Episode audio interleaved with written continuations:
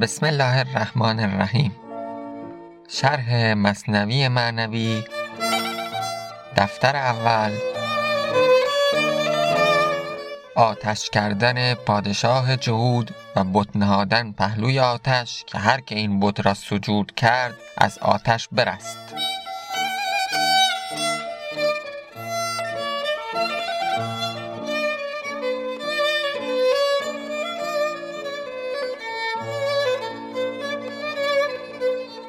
دوستان عزیز در بخش قبلی دیدیم که مولانا حکایت تازه خودش رو بر مبنای تفسیری از سوره وستماعزات البروج بیان کرد. ما اومدیم و در آن تفسیر جستجوی کردیم تا ببینیم منبع این داستان مولانا چیست. دیدیم که مولانا داره از پادشاهی حرف می‌زنه یا از امیری حرف می‌زنه که این امیر یا یهود بود یا مجوس بود یا مدپرست بود یا هر دین دیگه ای که داشت گویا گودال هایی رو ساخت و در اون گودال ها رو مهیا کرد و مخالفان خودش رو درون آتش برد و گفت اگر از دین خودتون برنگردید باید درون این گودال ها برید و بسوزید. در اون میان مادری با کودک خودش می‌خواست بره درون اون گودالها و از دین خودش بر نمیگشت که ناگهان شک کرد به خاطر کودک خودش که برگرده از اعتقادش ولی کودک به زبان آمد و گفت که مادرم تو بر حقی و این گونه شد که اونها هم به داخل گودال رفتن. و دیدیم که مولانا از این داستان خواست بهره بگیره تا بتونه حکایت جدید خودش رو برسازه. اما تا کنون احتمالا شما دیدید در این داستانها و ما هم بهش شاید اشاره کردیم که مولانا این داستانها رو به هم میآمیزه برای اهداف خودش از اونها بهره می‌گیره و به نحوهی که خودش می‌خواد اونها رو شرح میده. اینجا هم از همان بیت اولی که الان قرار هست بخونیم می‌بینیم که چنین اتفاقی میفته مفسران و شارحان آمدن و تفسیر کردن شهر دادن که چرا مولانا از پادشاه جهود استفاده کرده این پادشاه فلانی بود یا باید پادشاه بتپرست می بود. همه این الفاظ وقتی که بیاد در سبک و سیاق مولانا در نظر گرفته بشه از پرداخت به داستان ها همه این شرها کنار میره و تنها و تنها چیزی که میمونه همون فضای مصنوی معنوی مولانا است که مولانا برای اهداف خودش همه این داستان های متفاوت رو و همه این مفاهیم متفاوت رو در هم میآمیزه. ببینیم چگونه این کار رو می‌کنه. آن جهود سگ ببین چه رای کرد پهلوی آتش بتی برپای کرد.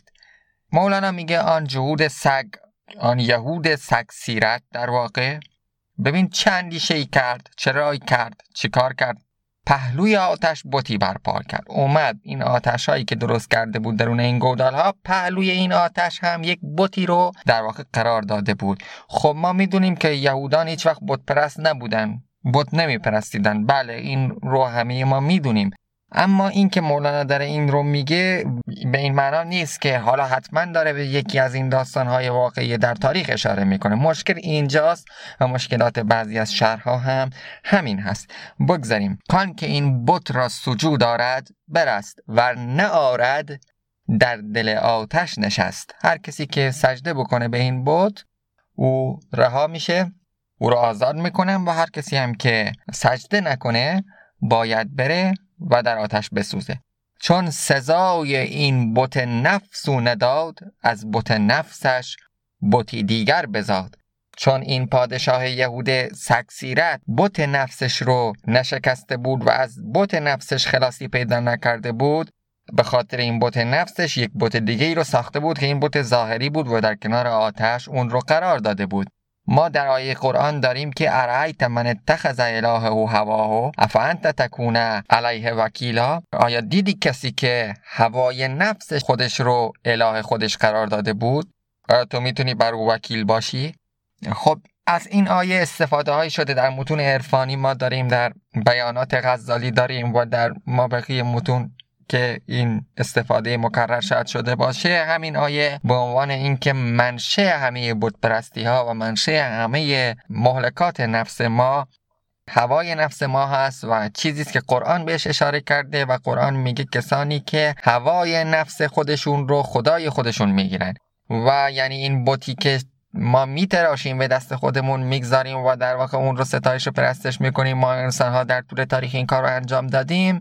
این ظاهر قضیه هست و اصل این برخواسته از آن نفس ما است همه ما انسان ها بر اساس تکبر خود بزرگبینی که داریم شهواتی که داریم هرس و آزی که داریم و مابقی مولکاتی که در نفس ما وجود داره به خاطر آن خودخواهی خودمون چون فکر می‌کنیم سود ما در این هست و این سود خودمون رو و نفع کوتاه مدت خودمون رو در این دنیا می‌بینیم. به خاطر این دست به گناهانی می‌زنیم که همه ادیان هم این رزیلت ها رو گناه شمردن و همه ادیان هم به این مولکات نفس اشاره کردن. مسلما این اندیشه های ژرف در تمامی دین ها که سرچشمه یکسانی داشتن به اینجا رسیدن و کمال پیدا کردن. همانطوری که مولانا پیش از این اشاره کرد در وحدت گفتار عیسی و موسی و در وحدت معنای همه پیامبران و اولیا با هم دیگه که صورتهای آنها متفاوت هست مثل شکستن شیشه ای که توسط شاگرد دوبین انجام شد و یا مثال های دیگه ای که زد از چراغها و نورهای آنها. و گفت که در معنا همه انبیا و اولیا یکسان بودن و این در ظاهر هست که اونها متفاوت هستند در معنا همه اینها یکسان بودن همه اینها یک حرف می‌زدن. این که مشکل اساسی و بت اساسی همه شما نفس شماست. اگر این نفس رو بتوانی از بین ببری به رستگاری رسیدی. و اگر نفس رو از بین نبری اگر امروز از این بت پرستیدن رهایی پیدا کردی فردا بت دیگری رو خواهی پرستید. و این مفهوم در قرآن مدام تکرار میشه همانطوری که در داستان حضرت موسی و قوم خودش در سوره بقره آمده که وقتی که قوم موسی به شرک رو میارن و ناسپاسی می‌کنن. خداوند به موسی میگه که با آنها بگو فقتلو انفسکم خودتان را بکشید. اینکه معنای خودتان را یا نفس خودتان را بکشید چیست؟ برمیگرده به همین ماجرای ژرفی که مولانا داره اشاره می‌کنه بهش عارفان بهش اشاره می‌کنن همین ادیان بهش اشاره می‌کنن. یا وقتی که سامری اون گوساله خودش رو برمیسازه و موسا خشمگینانه میاد پایین و با آنها برخورد می‌کنه او میگه که سامری میگه که کذالک سولت لی نفسی. این چنین نفس من برای من آراست. یعنی درسته که این گوساله یک حالت ظاهری هست و همه ما و در تفسیرهای ظاهری و در قرآن خانی های ظاهری هم ما می‌بینیم که منظور همین گوساله بیرونی است و ظاهری است که اینها آمدن و این گوساله رو پرستیدن. اما در خدای قرآن هست که گفته میشه کذالک سولت لی نفسی. نفس من این گونه برای من آراست. یعنی ریشه این گوساله ای که در ظاهر پیدا شده بود نفس باطنی من بود که قرآن بهش اشاره می‌کنه. و قرآن بارها به این موضوع اشاره کرده و در مخالفت با هوای نفس بارها سخن رانده در یک آیه و دو آیه نیست که ما بخوایم بهش اشاره بکنیم. و در تمام آنها هم ریشه رو برگردانده به نفس خود انسان و این اصل دین اسلام هست و اصل همه ادیان هست که همه ادیان به اون اشاره می‌کنن و در همه کتب ادیان هم همین اکنون با تمام تغییراتی که ممکنه این ادیان درونشون ایجاد شده باشه میشه به وضوع این رو دید. یعنی چیزی نیست که بشه اون رو انکار کرد. به هر حال اینجا مولانا داره میگه که چون او نتونست بت نفس خودش رو در واقع از بین ببره از این نفس خودش بت دیگه ای رو ساخت آورد کنار آتش گذاشت و گفت هر کس به این بت سجده بکنه من اون رو آزاد می‌کنم و هر کسی که سجده نکنه جایگاه او درون آتش هست مادر بت ها بت نفس شماست زن که آن بت ما رو این بت اجده این بت بیرونی مار هست ولی بت نفس شما اجده هاست. مادر همه بت ها این نفس شماست. چرا که اگر شما نفس خودتون رو از بین نبرین هر روز بت دیگه ای رو می‌سازه. همانطوری که برای سامری اون گوساله رو ساخت. طبق نص سری های قرآن. یعنی نمیشه این رو ندیده گرفت که قرآن داره به این اشاره می‌کنه. و همانطور که نفس قوم موسی برای اونها آن موارد شرکالود و ناسپاسی ها و کفران ها رو ساختن. و همانطوری که آن کسی که فکر می‌کنه مال های جاویدان به دست میاره نفسش براش اون تصور رو می‌سازه بر طبق آیات قرآن. و این چیزی است که ما می‌بینیم نفس ما مدام برای ما آرایشهایی در این دنیا در نظر می‌گیره و حب مال و جاه رو برای ما در نظر می‌گیره و همه اینها بت هست. یعنی حتی به گفته آقای فروزانفر خدا رو پرستیدن به خاطر سود شخصی یک بت هست. یعنی اگر شما خدا رو بپرستید تا به یک سود شخصی برسی و سود این دنیایی برسی مثلا خدا رو پرستش بکنی تا خدا به تو یک ماشینی بده یک خانه ای بده این هم بت پرست است به خاطر اینکه در واقع اینجا همان گفتار پیامبر علیه السلام هست که تعس عبد الدینار تعس عبد الدرهم وای به حال و بدا به حال کسی که بنده درهم و دینار باشه. اگر کار شما برای دینار و درهم باشه دینار و درهم شده بت شما. کار شما برای جاه و مقام باشه جاه و مقام شده بت شما. کار شما برای شهوت باشه شهوت شده بت شما و امثال ذالک و این بت ها رو درون خودمون همه داریم مگر اینکه سزای اون نفس رو بدیم. چون نفس مدام داره این بت ها رو برای ما می‌سازه و خواست نفسانی در همه ما وجود داره. آهن و سنگ است نفس و بت شرار. آن شرار از آب می‌گیرد قرار. سنگ آهن زاب کی ساکن شود؟ آدمی با این دو کی ایمن بود. حالا مولانا میگه که آهن و سنگ یعنی سنگ چخماق و آهنی که در گذشته به هم می‌زدن تا آتش ازش تولید کنن. شرار هم یعنی آن پاره آتشی که می‌رفت هوا وقتی که این دو رو به هم دیگه می‌زدن. میگه که این بت ظاهری که ما داریم میگیم یا ازش حرف می‌زنیم یا بت های ما همه شراری است از این به هم خوردن آهن و سنگ. این آهن و سنگ نفس ما هست. درسته که شراری که تولید می‌کنه این آهن و سنگ یعنی آن آتش آتش پاره ای که از این برخورد آهن و سنگ تولید میشه به وسیله آب ساکن میشه و به وسیله آب این از بین میره این پاره آتش. ولی آیا اگر شما آب رو بریزی بر روی خود آهن و سنگ آهن و سنگ هم از بین میره؟ مولانا میگه نه. میگه پس تا زمانی که تو داری آب میریزی بر روی این آتش پاره ها مشکل اساسی رو حل نکردی. یعنی تا زمانی که اومدی به دستت این بت ظاهری رو شکستی مشکل اساسی رو حل نکردی تا زمانی که بت نفس تو هنوز وجود داره. یعنی سنگ و آهن اگر باشه هر چقدر هم که بر اون پاره آتش ها شما آب بریزی این سنگ و آهن وقتی خشک شد دوباره به هم بزنی آتش تولید می‌کنه. اول باید سنگ و آهن رو حذف کرد تا دیگه آتشی نباشه. وگرنه هر چقدر آتش رو خاموش بکنی سنگ و آهنی هست که بخواد آتش رو تولید بکنه. پس اول باید نفست رو از میان ببری.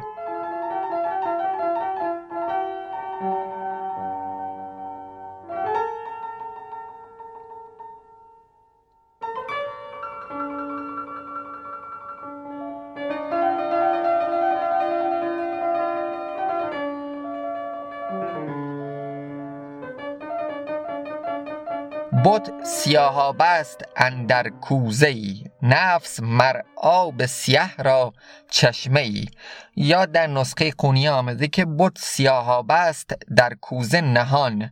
نفس مر آب سیاه را چشمه دان. حال دوباره داره مثال دیگه ای می‌زنه تا این موضوع رو برای ما آشکارتر بیان بکنه. بد یک سیاه بست آب سیاهی که در اون کوزه قرار داره. ولی نفس خود چشمه اون آب سیاه است. آن بت منحوت چون سیل سیاه. نفس بتگر چشمه پر آب را در نسخه قونی آمده آن بت منحوت چون سیل سیاه نفس بتگر چشمه بر آب را برحال باز داره ادامه همون مثال رو می‌زنه که این بت منحوت منحوت یعنی تراشیده شده و در قرآن هم آمده اتعبدون ما تنهتون که مولانا داره از اون استفاده آیا چیزهایی رو میپرستید که خودتون تراشیدید؟ ما تنهتون آنچه که تراشیدید میتراشین آنچه که میتراشین رو میپرستین در واقع. و این بات منحوت یعنی باتی که تراشیده شده. مثل سیل سیاه سیلی از این سیاهاب است که در بیت قبل هم بهش اشاره کرد که این سیاهابه در کوزه ها قرار گرفته. و این بت هایی که ما به صورت ظاهر میپرستیم ما انسان ها در واقع سیاهابه است که در کوزه ها هست. و این تراشیده شده های تراشیده شده است که مثل سیل سیاه آب است. ولی آن نفس ما چشمه خود این آب سیاه است و چشمه ای هست که بر آبراه قرار داره. صد سبو را بشکند یک پار سنگ و به چشمه میزهاند بیدرنگ. اگرچه 100 تا کوزه رو یک پاره سنگ اگر شما برداری می‌تونی 100 تا کوزه ای که آب سیاه درش هست رو بشکنی. اگرچه اگر شما سنگی رو برداری به وسیله این سنگ می‌تونی بت ظاهری رو از بین ببری. به وسیله تبر و سنگ می‌تونی اون گوساله سامری رو از بین ببری. می‌تونی آن بتخانه ای رو که درون کعبه وجود داشت رو از بین ببری. همه اینها رو می‌تونی از بین ببری. ولی برو معنای حقیقی این از بین بردن بت توسط ابراهیم و محمد علیه السلام رو نگاه بکن. برو معنای باطنی این رو نگاه بکن. ببین که آن بت آیا همین بت ظاهری بود که آنها شکستن و تمام شد؟ یا اینکه نه آنها آمدن سر چشمه رو بند کردن. مولانا داره میگه اگر شما این تکه سنگ رو به کوزه بزنی کوزه ها میشکنن و آب سیاه از این کوزه ها میره. ولی چشمه آب سیاه رو که نتونستی ببندی. حالا همین پاره سنگ رو بزن به چشمه آب سیاه چه اتفاقی میافته؟ آب سیاه یا این سیاه آبه اون پاره سنگ رو با خودش می‌بره.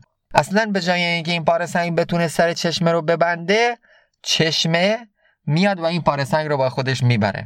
یعنی هیچ کاری در برابر آن چشمه سیاه آبه نکردی. به وسیله پاره سنگ نمیشه نفس رو از بین برد. برو کار اساسی برای نفس خودت انجام بده. این چنین هست داستان نفس ما و سیاهابه ها و این بودهای ظاهری که ما می‌سازیم. تا زمانی که از هر کدوم از این بودها خلاصی پیدا کردیم ولی از نفس خودمون خلاصی پیدا نکردیم گرفتار دوباره بود پرستی هستیم.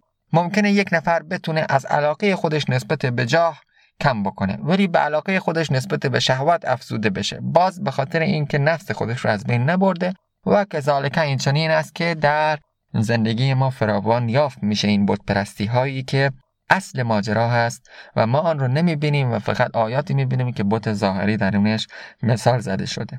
بت شکستن سهل باشد نیک سهل. سهل دیدن نفس را جهل است جهل. اینکه بت ظاهری رو بزنی با یک سنگ و تبری بشکنی که کار آسونی است خیلی هم آسان هست. اما اینکه بگی کار نفس کار آسانی است این جاهلی است. کار نفس کار آسانی نیست. صورت نفس سر ای پسر قصه دوزخ بخوان با هفت در. اگه می‌خوای بدونی که نفس چقدر امر عظیمی است برای از بین بردنش چقدر تلاش می‌خواد و سعی می‌خواد برو ببین قرآن در موردش چه گفته که گفت و این جهنم لموعدهم اجمعین لها سبعت و ابوابن کل باب منهم جزء مقسوم که برای دوزخ قرآن میگه هفت در قرار داره که برای هر کدوم از این درها یک گروهی مختص است گروهی ویژه این درها هست. برای نفس ما مولانا میگه این نفس ما خودش گویا همین دوزخ هست که هفتاد در داره. گفته شده این هفتاد در ممکن همین مالکات حسد و کبر و امثال ذالک شهوت و اینها باشه یا ممکن هست این همین امور مادی جسم و جسم مادی و مادی نباتی و حیوانی و انسانی و اینها باشه یا گفته شده ماجراهای دیگه. منظور این که نفس ما هفت در داره. یعنی هفت طبقه داره. یعنی هفت مرحله داره. هفت عمق و ژرف نداره و از نفس نمیشه به همین راحتی خلاص شد. نفس انسان کار خودش رو انجام میده و برای تو آرایه هایی و دلبستگی هایی در این دنیا می‌سازه تا بتونی اونها رو برای خودت بت قرار بدی. بت مال و بت فرزند و زن و بت آینده و بت جاه و مقام و بت چیزهایی که ما در زندگیمون داریم. هر نفس مکری و در هر مکر زان غرق صد فرعون با فرعونیان. در هر نفس داره یک فریبی روی نفس ما به ما می‌زنه و در هر کدوم از اون مکر و فریبایی که او داره صد فرعون و فرعونی داره در اون غرق میشه. که اینجا فرعونیان به معنای آن انسانی که نفس خودش رو پرورده فرعون هست و او در همین رودی که نفس خودش این سیل و این سیاهابه ای که از نفس خودش جاری شده غرق میشه. چقدر جالب داره مولانا این مثال رو می‌زنه. در خدای موسی و موسی گریز آب ایمان را ز فرعونی مریز. دست در دامن خدای موسی بزن و دست به دامن خود موسی شو و آبروی ایمان رو به خاطر یه فرعونی نریز. فرعون اینجا نفس خود ماست. آبروی ایمان رو به خاطر یک فرعونی نریز. دست را اندر احد وحمد بزن. ای برادر واره از بوجهل تن. خب ابو جهل رو که همه می‌شناسیم و او ابو هاشم امر ابن هاشم بود از بزرگان قریش بود و قریش به او می‌گفتن ابو الحکم و مسلمانان به او می‌گفتن ابو جهل و او در غزوه بدر کشته شد. و وقتی هم که کشته شد پیامبر گفت فرعون این امت کشته شد. و چقدر اکنون زیبا است که ما می‌بینیم مولانا داره از این ماجرا استفاده می‌کنه و ابو جهل رو در کنار فرعون می‌گذاره. اما مولانا حتی ابو جهل ظاهری رو هم رد میشه ازش و ابو جهل باطنی رو می‌بینه. میگه ابو جهل واقعی تن توست جسم توست خواست نفسانی توست. اگر اونجا در غزوه بدر کشته شد اینجا در این جهاد در این جنگ اصلی تو اون رو بکش. ابو جهل خودت رو بکش و دست اندر احد و احمد بزن و دست به دامن احد شو خداوند یکتا شو. همانطور که برای رها شدن از فرعون نفس دست به دامن خدای موسی و موسی باید بشی. برای رها شدن از ابو جهل تن دست به دامن محمد علیه السلام باید بشی. دست به دامن احد خدای احد باید بشی. پس ماجرا به صورت کلی این هست که مولانا همانطوری هم که ما انتظار داریم مانند مابقی عرفا و مابقی اندیشمندان در این حوزه اصل ماجرا رو بطن ماجرا رو در واقع آن تفسیر عرفانی و ژرف ناکانی معنوی می‌بینه از قرآن و از ماجراهایی که خود قرآن اجازه داده ما ازش این برداشت رو داشته باشیم. و پار و فراتر از اون می‌گذاره و حتی ابو جهل هم میگه این ابو جهل تو ابو هر کسی یک ابو جهلی داره. اینطوری نیست که ابو جهل امون ابو جهل بود امر ابن هاشم بود که در جنگ بدر کشته شد. هر کسی ابو جهلی داره ابو جهل تو نفس توست و جسم توست و خواستای جسمانی و نفسانی توست و کبر و غرور و شهوت و آز و حرس و حب مال و جاه هست و مابقی ماجراها. و فرعون تو نفس توست و هر چقدر بیشتر به سراغ این فرعون بری این سیابه این سیل سیاه این سیل سیاهابه گسترده تر میشه و روزی همین فرعون تو رو و این لشکریان فرعون تو رو غرق می‌کنه. این ماجرایی که اکنون داره مولانا اینطور جرف بهش اشاره می‌کنه خاص مولانا نیست.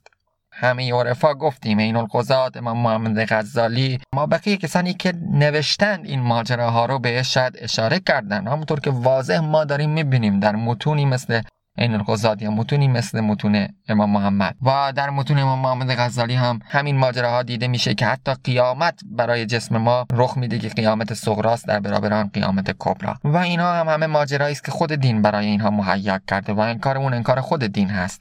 گفتیم قرآن میگه فقتلو انفسکم نفس خودتان را بکشید خیلی ظاهری. قرآن میگه آن کسی که میپنداره مال برای او جاویدن هست اخلده است جاویدان هست این مال میاد و آتشی برای او روشن میشه که قلب او رو این آتش بیپوشانه.